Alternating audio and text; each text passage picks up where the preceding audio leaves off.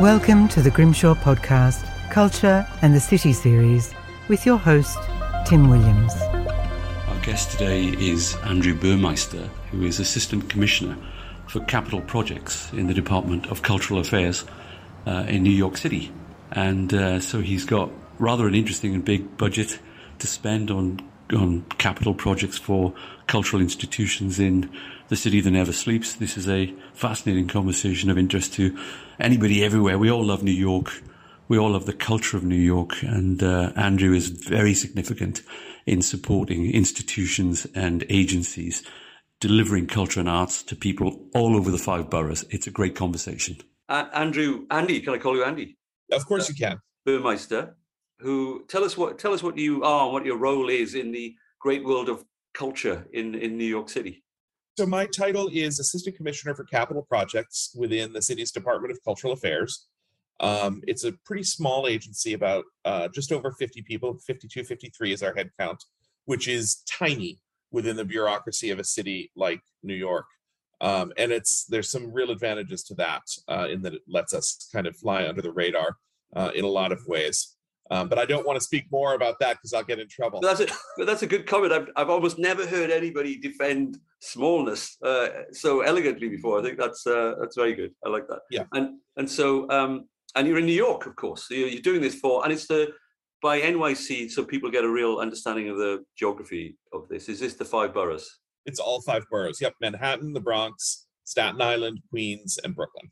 Right and we'll talk about that because I guess there are challenges. You know, that there are like in any city, there are pressures. We've had a big um, uh, sort of controversy about arts funding actually in Sydney, in where I where I live. Although I'm doing the interview from London at the moment, but where it, uh, it's around things like oh, you know, uh, all the arts and cultural funding goes into the kind of CBD area, and not enough uh, to other areas, you must be under the same sort of discussion. You know, uh... you're getting way, way ahead. You're talking. you're already hitting all the bullet points. No, no, no. Just I wanted to give you a little bit more background about. Okay, yeah, yeah. Fair I enough. think it is useful. We are principally we're what's called we're a mayoral agency.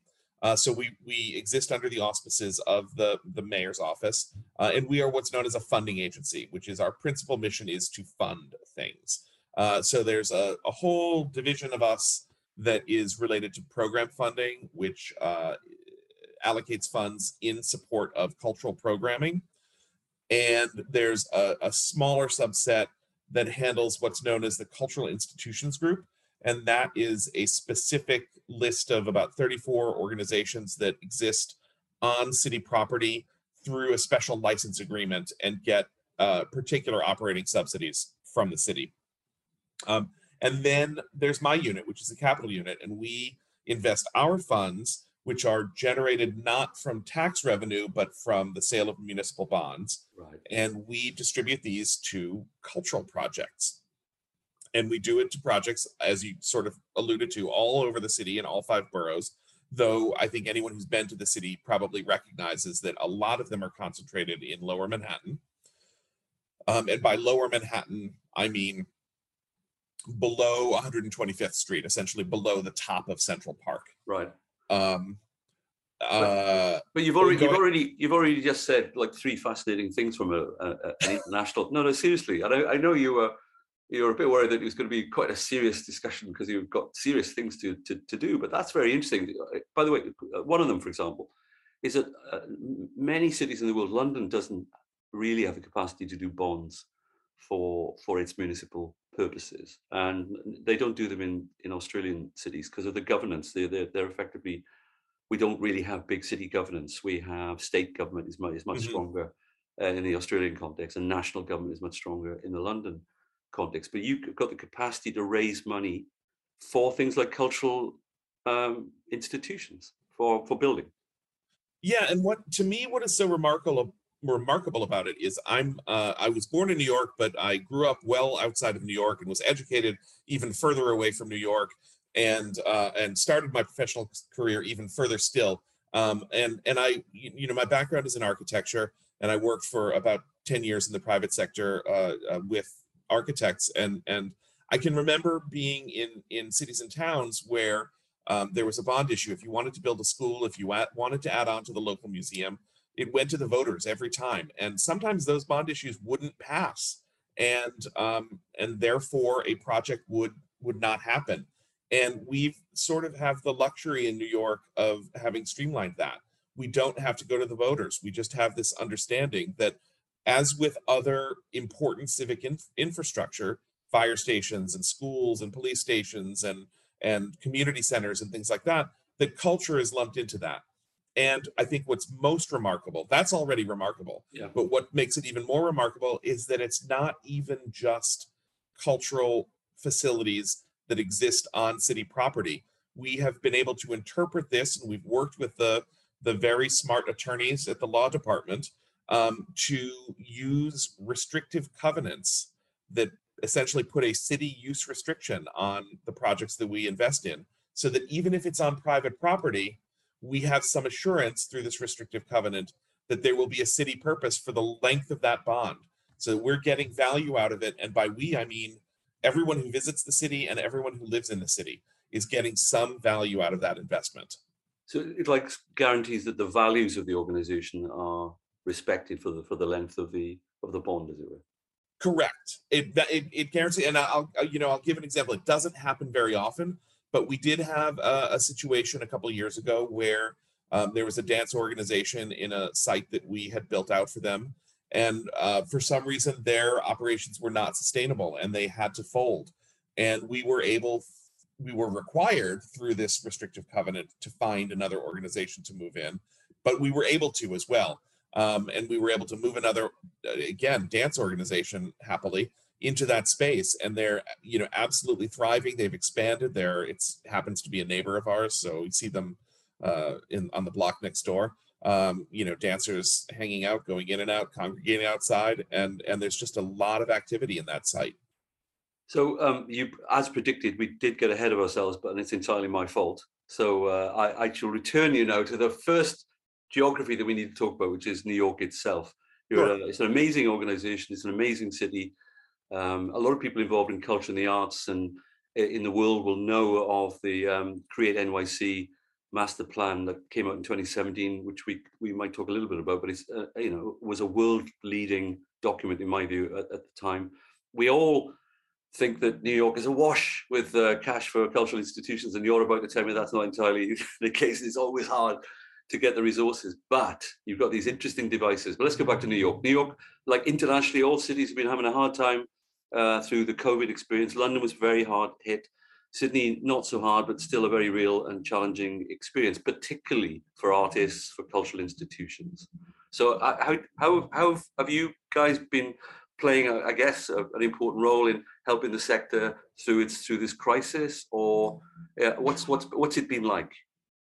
Well, I know again, a lot of this is uh, yeah, I'm looking at things through the lens of capital investment, yeah. so I can talk a little bit anecdotally yeah. about some of the things that I know that happened. If you don't um, mind, one, just, you know, yeah. One thing I know that happened uh, early on with with COVID was there was a, a, a what, what what's referred to locally as the the cultural call at three, where all of the cultural organizations got on the phone with the commissioner every day at three o'clock for updates on you know when are things closing, when are things maybe going to reopen. Of course, that was when people thought we'd close for two weeks, and yeah that didn't happen. Um, but that I think has been a tremendous legacy. Those calls happen. They don't happen every day anymore um, but they still happen. And it's a great way for all of the cultural community to come together as collaborators rather than as competitors. Um, so that's a terrific legacy. I know it's been, um, you know, it's different. Our world is not just museums and it's not just museums and theaters. Uh, our world also includes living collections. So all of the botanical gardens in the city and all the zoos. And I think for those gardens and zoos, it's been a little bit easier. I think there was a little bit shorter a time uh, of shutting down, though I think there were a lot of essential workers associated with keeping living collections alive. Um, so those were some of the organizations where people did go into work. Um, I'll also say that on the capital side, we had a period of, of six or eight months where construction was stopped on our projects. I think we were focused on building things that were essential. And unfortunately, in this context, uh, uh, temporary hospitals and, and things like that were deemed more essential, I think properly. Um, so a lot of our projects were put on hold. Um, I think it, it, worked fine. A lot of organizations were able to regroup.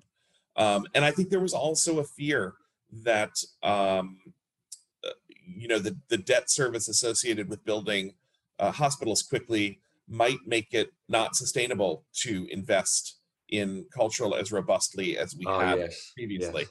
I will say that in our we we administer funds just the because of the uh, uh, uh, logistics of how uh, governance works in this city.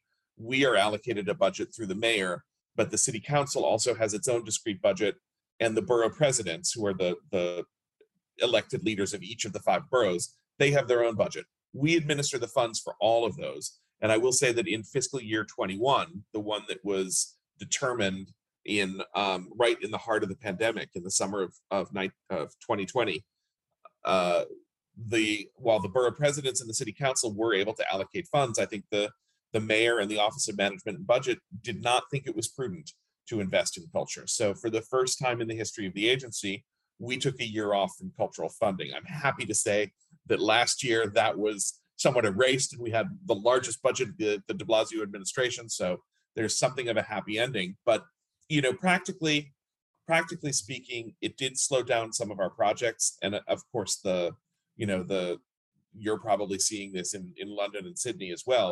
The repercussion now is that some of our capital costs have have ballooned um, related to supply chain issues. and- and like Absolutely, yeah, and I, you know, 20, 30 percent as it will, or even more. You know, there's a this is a very interesting, challenging time for everybody internationally in, in that area. You've already, I think, said something very interesting there, Andy, around um, having the, the the institutions had a kind of focus and a and a unity um, when it came to the crisis. They could talk to someone, they could pick up the phone to the mayor, which is a very important thing to be able to do. It seems to me that isn't what all cities are able to do because their governance is different. Right. But, you know, what I mean, it, it's uh, the, the the mayor of Sydney operates in four percent of the of the population, I think, of the entire city, whereas the they're for a small part of the city. There is no greater Sydney city mayor, uh, so we haven't got. And London's got that more, and I guess the same would have happened in London as in as in New York. But um, so, uh, what about the? So you, you kind of took a year off in a sense, but uh, uh, do you sense that um, you said that the, the, the funding's coming back and uh, and that's that's very positive. Do you sense that maybe the current mayor's got a, a bigger interest in your agenda? Um, And that's hard to say. We Yeah. are right now working on our recommendations. Our fiscal year Ah, begins okay. Ju- July 1st. so we're preparing right now our agenda. I know our our new commissioner, uh, Laurie Cumbo, appointed by the mayor, is really excited about the capital process, and I think is going to uh, going to go with our recommendations and and and really advocate strongly on a on a really uh, profound cultural investment um, and really build upon what was a great year last year. I did want to though go back because you, you know we talked a little bit about COVID and the city's response, and I I I wanted to talk outside of the world of of just construction and and investment in infrastructure, just to say that I think probably like London or Sydney or anywhere in the world, we are still wrestling um, right now on an operational side with theater you know in a theater do you wear a mask? Do you not wear a mask? Are you vaccinated? Do you do you not require vaccinations? And trying to figure out what is the right measure that um, makes people feel welcome and safe but also not um, uh, you know not uh, singled out for some personal choice that they've made. Um, so that's uh, there's a real reckoning that's happening uh, logistically right now there. I think with museums, the bounce back was a little bit easier. I think there was just a, a matter of social distancing. But what I think is really maybe most remarkable is how some institutions, and I'm going to single one out, which is the Greenwood Cemetery, which is a cemetery, but it's also a cultural institution, and they have cultural programming um, that exists in Brooklyn. Um, some people might be familiar with it, some of our listeners, but they um, their annual visitors prior to the pandemic was it was around 325,000 visitors annually. During the pandemic, it skyrocketed to about 600,000. And that was because this was a place where people could gather. There was music that was being played, live music, Yeah. but people could be socially distant. And people could really enjoy the um, the atmosphere of that uh, that space, that really fascinating. And when you think of the monuments and the history that's there, it's it's really kind of a magical space, uh, enhanced by the the programming that was happening there. So that's a really, I think, great success story um, that came out of of COVID. Well, it's interesting. The um, internationally, uh, one or two things did seem to happen that were quite positive, actually, um, and will be long lasting. So in Sydney and London, I've noticed walking around the capital today in London that uh, there's m- much more activity of eating eating on the streets than there was, for example. So there's a kind of, and there's a, a I think there's going to be serious attempts, and there are, to reanimate cities through cultural programming and all that kind of stuff. And people always thought it was safer to be out in, in the open air. And I think that there's something about that will survive this. So there's a great phrase from the Barcelona mayor said before COVID that her strategy was about filling the streets with life. And I think that's we're going to see a lot more of that. The other thing you might be interested in is the the London Culture Mile initiative, which I don't know if you've come across, but there's, there's an attempt to do what you do with your 34 institutions, bring them all bring them all together. This right. is this is within uh, the financial district area of of London, and so it's where the, the, the Museum of London is, and and uh, and a performing arts uh, college. Uh, and essentially, what they've discovered is because they lost their tourists, their international and and national tourists, they didn't come for 18 months.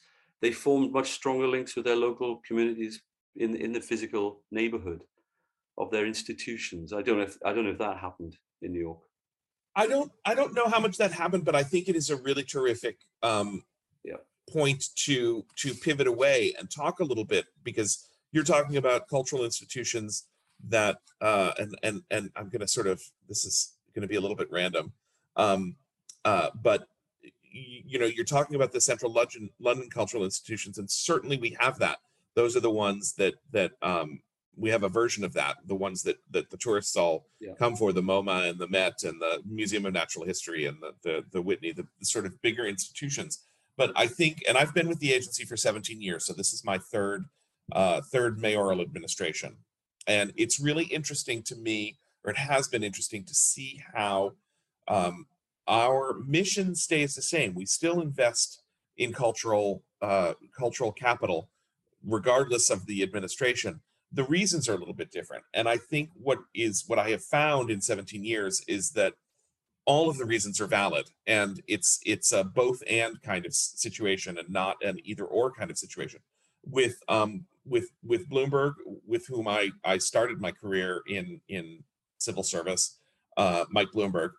Um, I think there was a real recognition that tourists bring dollars. Those dollars um, uh, increase those fill fill the tax coffers and make the city uh, a, a, greater through that investment. Um, I think with De Blasio, there was a little bit more focus on how do we, you know, there are a lot of there are a lot of people and especially young people who live in the, the farther uh, edges of the city, uh, for whom a, a, trip to the Met takes an hour, hour and a half on a subway. Um, how do we make sure that they're seeing art get made in their neighborhoods? So the investment is is a lot about investment outside of, of lower Manhattan, outside of the, the central core. Um, but the truth is that um, we sort of have quietly been able to continue to do all of that, which is make sure that we are investing in some of the institutions. Well, certainly Grimshaw has heard of the Queens Museum because that was a Grimshaw project. Um, but there's also a Bronx Museum. There's also a Staten Island Museum. Staten Island Museum is the home to the, I think, the largest outside of maybe the Smithsonian, the largest collection of cicadas preserved.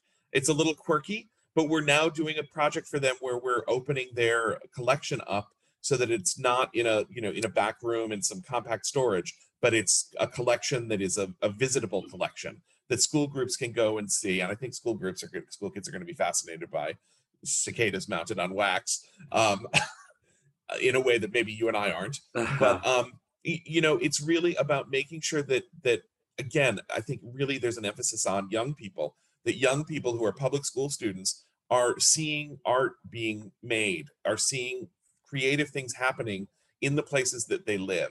Uh, and I think that's a really important thing. So, yeah. so there's this duality of let's invest in these in these marquee institutions but let's also make sure that there's art happening everywhere that's an important point. I love that point and i think uh, it's got resonance uh, all in many uh, global cities where you know the money is being put into the inevitably into the kind of uh, internationally attractive centers of, of art and culture inevitably. I mean it's it's uh, and it gives them the resource to have the collections and all that kind of stuff. At the same time there are more and more pressures from other parts of the city to make sure that they're served in a cultural industries kind of uh, access to, as it were. And I think that that's very important. Now, you, you raise the point, it's a kind of social inclusion point, but it's also, I think, uh, people feel it like an equity point more and more. You know, i.e., i.e., you know, I do pay my taxes and I can't always get to see uh, cultural institutions in the centre. So please serve me um, more locally. I think that's going to grow. But, uh, but I, I, wanted to say, I should have said at the start, you know, we all love New York. You know, I mean, uh, it's our second city, really. You know, we just and we think we know because we either watch it on television or, or you know movies, and uh, many of us have been there. So we all love New York, and I, I particularly think it has got a special cultural offer. It really has. You know, it's sort of it's got all these cultural institutions that are you know amazing, internationally wonderful. You know, and I, I sometimes you go to New York and you you never get out of them. You know, I, I don't walk around the streets. I go straight to the cultural institutions, so they are fabulous. But at the same time, it's got this fascinating mix of cultures itself. It's got these boroughs that people need to see more and more of. You know, when I used to come to New York, I never bothered to go to Brooklyn. You know, uh, 20 years ago, 30 years ago, and I, I, it's one of the first places I go now. So, so I think the ch- the challenges. I like what you said about the the cultural budget remains uh, something of a priority, but the reasons behind it can change over the over the years, and, and you've explained that that very well. What what we shouldn't shy away from is your core activity. Let's just go there for a moment in terms of um, what you know. People would be quite intrigued as to what is the cultural budget in, uh, in in New York at the moment, but also what are your the projects that you're focusing on at the moment in terms of capital. capital it's sort of remarkable we've gone this far without mentioning that, but I think it is. but it's, um, it's, the, a tribute, it's a tribute to your a your your capacity to know about all this stuff and your desire to talk about it. So I, I think it's it's great. So and by the way, many of my colleagues and friends and others who listen to this marvel at my at my listening capacity because I'm not famed for it uh, in in personal contact, but I'm very much enjoying this. So, tell me about the C- capital program. So we right now our portfolio, and uh, you know as well as anyone, the capital projects take time. So we look at our budget in terms of a four or five year plan. Right now, in our four year plan, we have just over a billion dollars. That's a huge huge amount of money. There's nothing else um, even even close to that anywhere else in in any other city in the U.S. That is in support currently of about 450 projects. 260-ish of them are construction or renovation or construction related infrastructure, HVAC systems, things like that. Um, but also uh, 180 of those are equipment projects. We also um, with particularly for smaller organizations, but not only for smaller organizations, we invest in equipment projects, theater lighting, or um, X-ray systems for zoos, or uh, vans and trolleys for some of the botanical gardens and and and campus type locations. Um, and so I, I think I said about 450 projects, and that's at 220 separate organizations. So there's a couple of organizations that have more than one project, but 220 it's a lot of organizations. And I think in terms of what we do, um, that we have my team, we have about 10 people, and there's some some folks who have architecture backgrounds, and there's some folks who have landscape architecture backgrounds, and some folks with planning backgrounds, and then there's some folks who just have um, uh, project management backgrounds. I have someone who worked for a long time actually in London in in the world of fashion on my team, and I, previously had someone who who worked in in television production and i think those both of those are worlds where there's um, uh, collaborative collaboration among a team and there's disparate there's a push and pull of interests and and I, so i thought those were really translatable skills to what we do. And and then then getting into the what we do aside from the more mundane spreadsheet wrangling and presentation of budgets and things like that what is what has been most surprising to me and to the to the folks that I work with is that there's really kind of two components to what we do and they're they're very surprising. One is act as translators. We act as translators between the world of construction, which you know is quite jargony, um, and this world of development um, with these cultural small cultural often small cultural groups the big organizations they have a team of architects and and project management specialists but for some organizations for most of, our, of the organizations in our portfolio a, a capital project like a building of a, of a new wing or a new building that's kind of a once in a generation thing and they don't necessarily have the staff and they don't necessarily have uh, the understanding beyond, well, I, I know how a kitchen renovation is supposed to work. Is this just a big version of that? So, a big part of our job is making sure that those cultural organizations can keep their focus on running their cultural programs and we can help them understand the world of a construction project or a capital project um, during this process. But at the same time, it helps our colleagues at the managing agency, the Department of Design and Construction, to respond to the needs of the culturals. The other thing, of course, is that we act as, as sort of a, a, a social workers for these organizations that are less familiar with the project and might be terrified, uh, not to use as too strong a word, but terrified of some of the risks and some of the potential for. I, I mean, again, a capital project, it's a huge undertaking.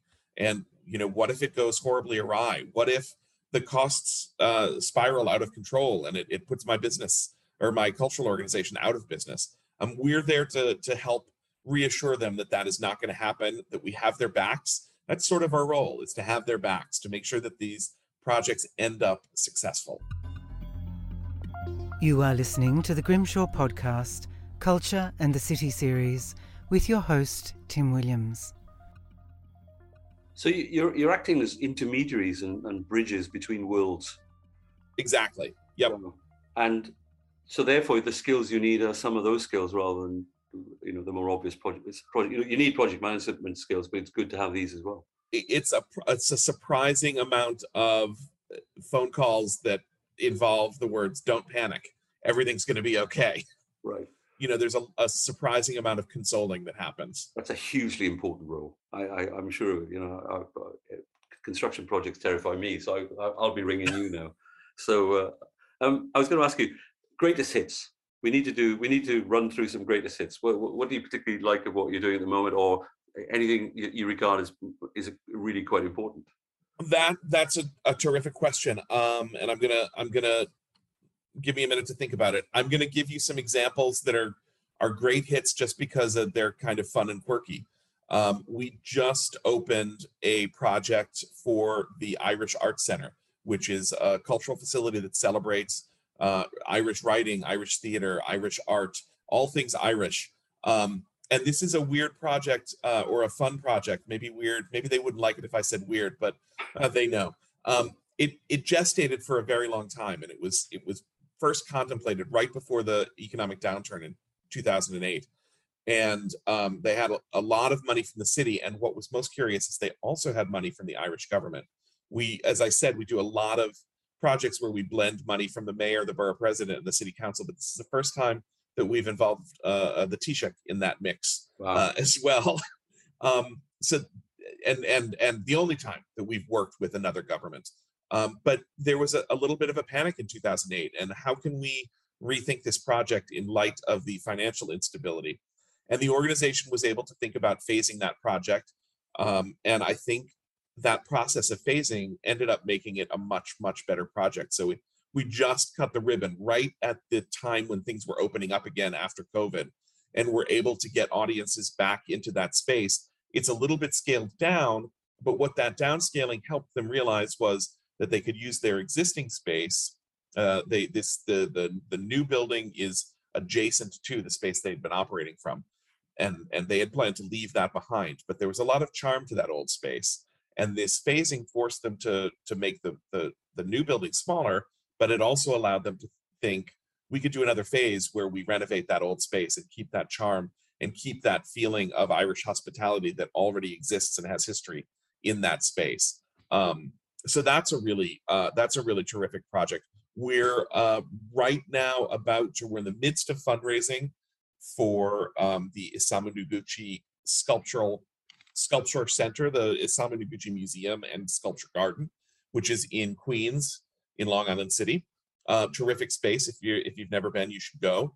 Um, but they are working on a project now that will make uh, Noguchi's studio uh, accessible to visitors for the first time.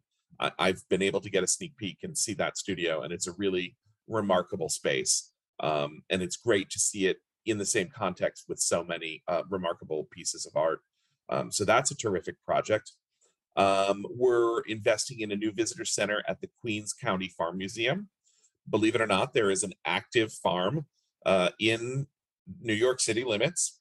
Um, it has been active, continuously operating as a farm since 1697, which in our world is quite a long time.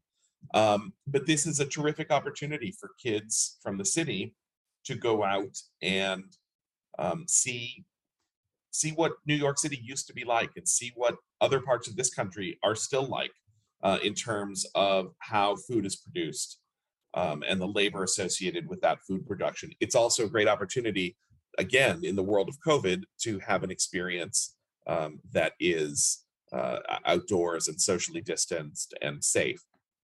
One of the other, I mean, a couple of projects that serve the same purpose. One of the things that we do that, that we think of when we're deciding what projects we want to fund is we think how can the work that we, how can our investment help enhance other city investments?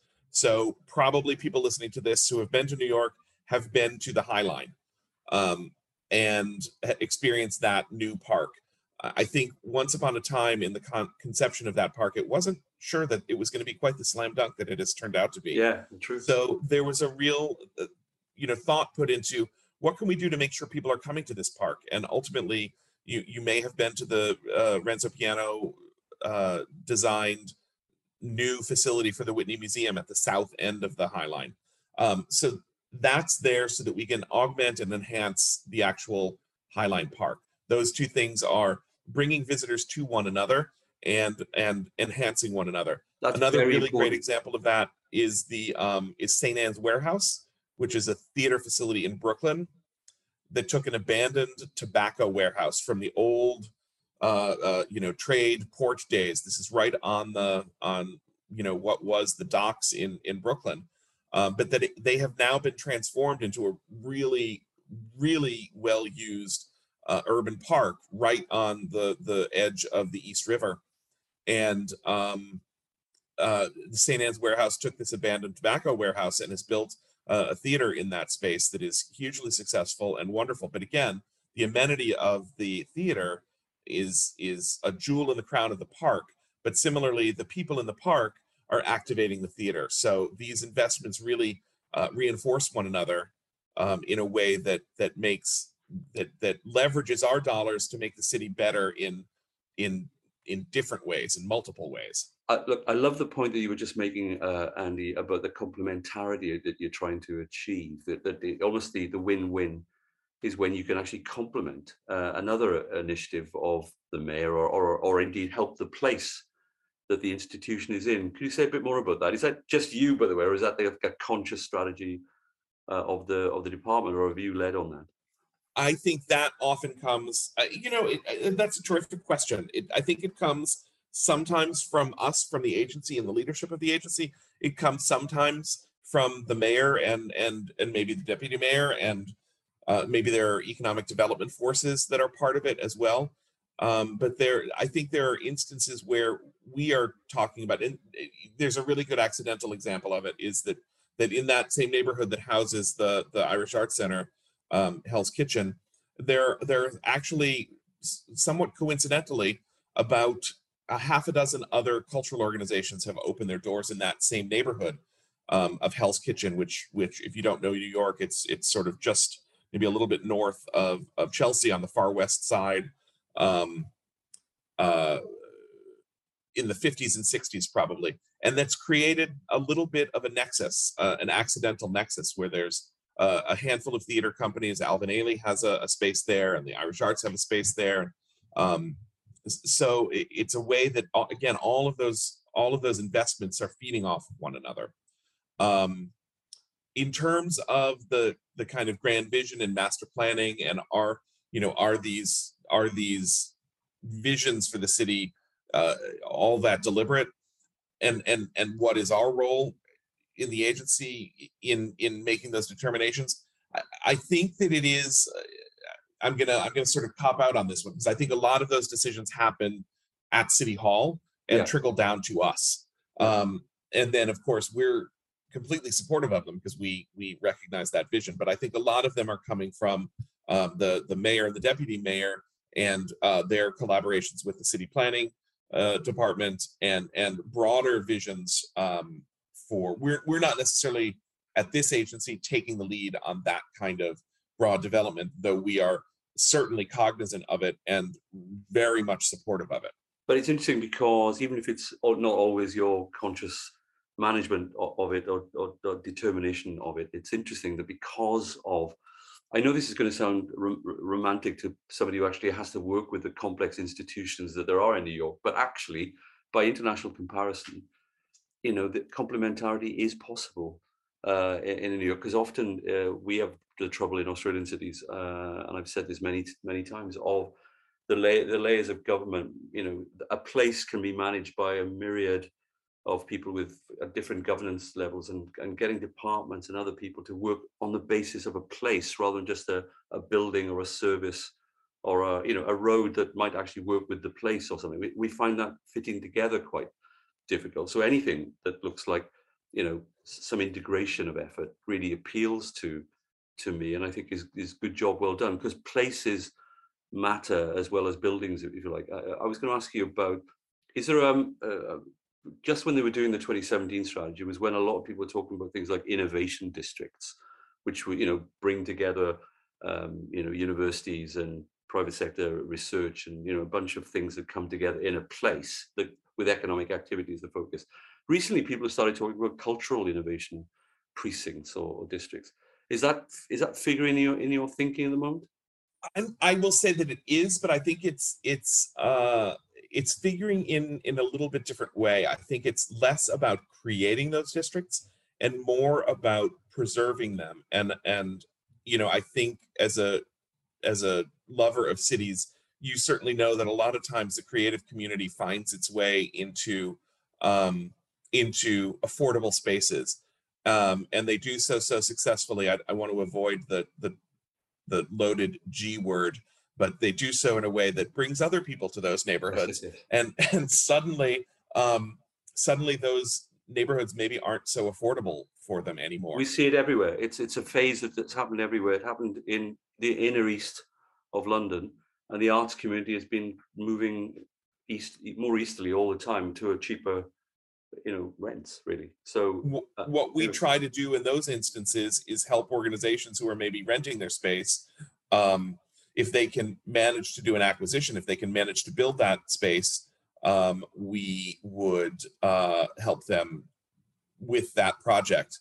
Uh, you know, if, if they can, if they can, if they can purchase the space, if they can do an acquisition, so they're not beholden to rents, to those real estate pressures, we'll help them renovate that space. Similarly, if a developer comes in and wants to do something on a block that's going to displace them, um, we'll work with the developer to you know through it maybe a zoning trade-off maybe you get 10 extra floors in your in your residential tower uh, on uh, as a result of putting in a cultural space uh, in the first two or three floors um, we do that kind of thing all the time so that we can make sure that culturals that are part of a neighborhood stay part of that neighborhood even as the neighborhood changes. We also you know are able to use our budget to take organizations who are occupying maybe through through his through through uh through uh through what's the word i'm looking for?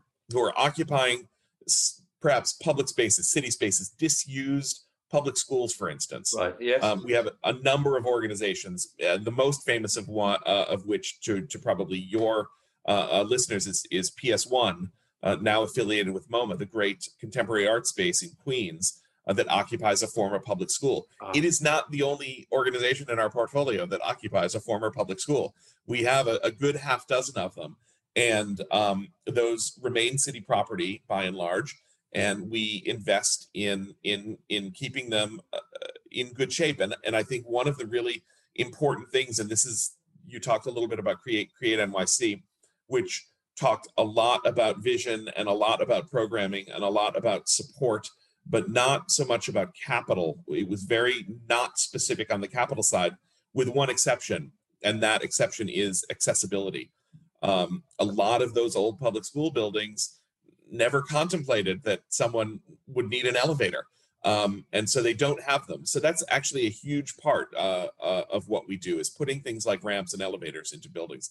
I, I would say at any given time, there's probably a half a dozen elevator projects in our portfolio we had a, a requirement put into Create NYC of an investment of a minimum of $2.2 million each fiscal year in those uh, those types of accessibility projects. And I'm happy to say that since uh, since Create NYC was adopted, we've actually put in over 25 million uh, in in projects that enhance accessibility. So it's something we're really proud of, and and we're we're proud to take the infrastructure that already exists in the city and invest in it so that it can be put to use rather than demolished and built over, but put to use for another purpose.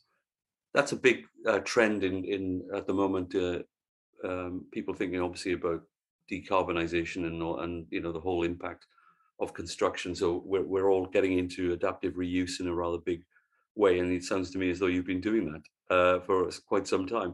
I'm going to ask you two last questions. Uh, sure. this, by the way, I, I, think this has been really interesting and really, really fascinating. And also, you know, you've got a really interesting job in a really brilliant place, you know. So I think that we, we all love this kind of discussion. I've got. I was going to ask you. Um, probably various answers to this, but in your own mind, what's what what do you think of as the is as a success as a success factor? You know, if you were to say say yourself, we've just done a job done well. You've mentioned a few of them, but you know, what does success look like for for your team and your department?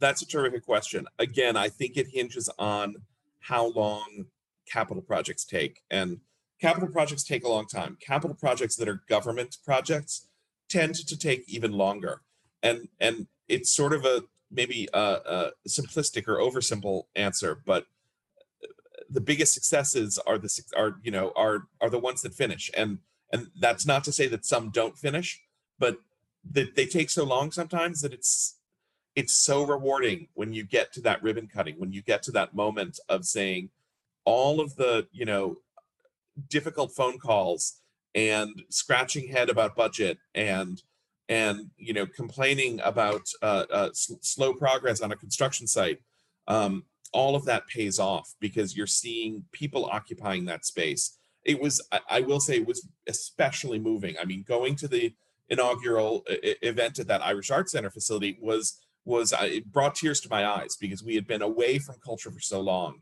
and that project had been in my portfolio in the agency's portfolio for a good 12 years by that point. and to go in there and to see not only the project being realized but people getting that joy from being in this space and and knowing that the work that we do that is sometimes really really frustrating um, but seeing that it brings that level of joy and that level of participation and that level of uh, uh, uh, uh wonder i think that's a really good word that that level of wonder to the city um, and the people in the city is is hugely hugely rewarding. I don't know that, if that answered your question. That's, that's, a brilliant answer to the question, and I think um, uh, who am I as a Welshman and therefore a fellow Celt to the Irish to complain about the fact that the Irish get get tremendous credit in this uh, half an hour, forty minutes. Uh, yeah, I'm talking about them too much. What? Who else can I talk about? No, no. But what was, uh, was you, you you're very aware, aren't you, that the Irish are Welsh who could swim? That is that is the view of the of the Welsh. Um, I am going to get in trouble if I either. absolutely, so. you pick any ethnic group, we'll have a go at it, right? So, uh, I was, uh, what I, what I was going to say was, um, I love that answer, and I think that's that is always the best answer. If somebody is involved in the built environment, is you know it, it took a lot of pain, but have a look at it. You know, this is like a real a real result. I'm going to give you a, a, an easy question to end because you've earned it. I think, which is, what would you like to say? Is there anything you'd like us to understand about that you haven't covered yet that you wish to say about either you know the, the department's work, your work, where you go next? What's the what's the next on the next agenda for you? Uh, well, I mean, what's what's what's next for us? Yeah, I'm I'm really excited about uh, a program that we're about to start um, piloting, and it uh, it it actually germinated in in in my head as a result of a podcast I listened to, and I'm not going to name it, but um, it got me thinking about again this idea that a lot of for a lot of our organizations um, uh, a capital project is a once in a lifetime type thing number one and number two we really want to be making sure that we're sharing our love not just to the the the big marquee institutions that everyone's heard of but some of these smaller and scrappier uh, organizations in further out communities. By further out, I mean away from from the Manhattan that that tourists and visitors know. And you know, a, a lot of those organizations they they want they, they they're doing terrific programming and they are in desperate need of improved infrastructure. But the notion of a um, of a capital project is really scary, and they don't really even know where to begin. They just know we need something, but we don't know how to get there. Um, so we are right now piloting a pre-scoping program that will allow us to use some expense money. That's the not the money that comes from the bonds, but the money that comes from tax levies um, to bring in uh, mm, like a, a, some kind of consultant, a project management consultant, an owner's rep type consultant to help work with a core group of of these smaller organizations to think about strategic planning and and pre-scoping and what would uh, what would a possible future investment of capital funds mean for your organization? Not just in terms of wouldn't it be nice to have a nice building but how much is it going to cost us then to have an engineer to run that building and the guards that are necessary or the ushers that are necessary uh, to operate it or the educators for an educational program. And you know is it maybe it's more prudent for us to continue to exist exactly as we exist now. Um, but maybe not. Maybe there's a way that that uh, a modest investment by the city could really be transformative in the in the growth of our of our of our institution and in uh, therefore in our community so we're really excited. We've just put um, we've just put out to bid uh, uh, or just put out uh, for solicitation uh, a request for proposals from um, uh, owners reps and project managers to to see if there's interest in helping partner with some of these organizations to do this pre-scoping project.